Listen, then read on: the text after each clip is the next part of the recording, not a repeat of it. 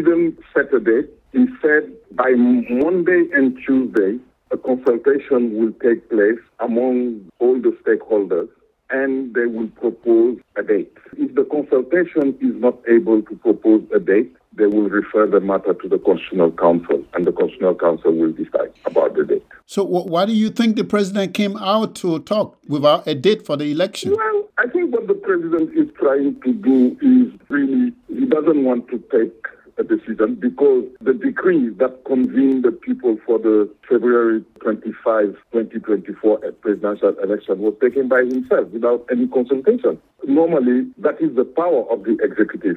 But by doing so, now that consultation is not just limited to the president, to the administrative in charge of the preparation of the election and the 19 candidates.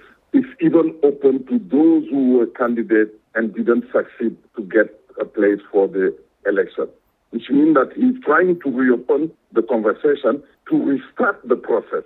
As we have been saying, the president's term expires on April 2nd. So who is going to rule the country comes April 2nd? Well, first he confirmed that by April 2, he will be leaving the power. He said if the Monday and Tuesday consultation set a date and that date allow uh, the election of the next president, he will be happy to hand over the power to that president elected. If not, by the 2nd of uh, April, the Constitutional Court will also determine who will be the next president of Senegal. But I just need to take uh, your audience that that issue is already resolved by the, our Constitution.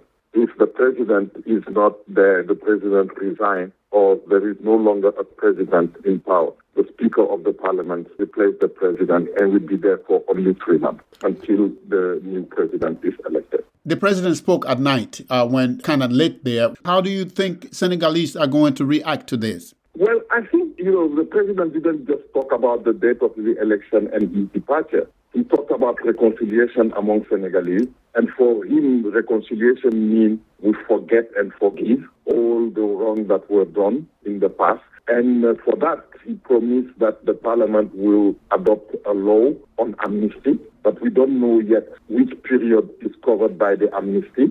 He also said that uh, through the reconciliation process, Sonko and Diomaye Faye will be free. For the time being, people are still trying to digest. But from what I'm hearing, it's a mixed view about what the president said.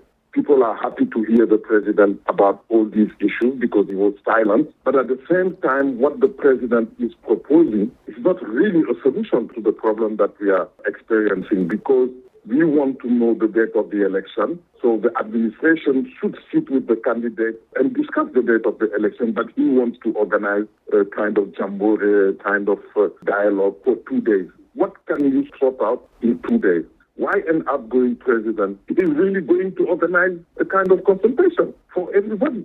So I think for me, part of all this drama was just a kind of way of trying to get a law on amnesty that will help to protect some of the people who did wrong during his presidency.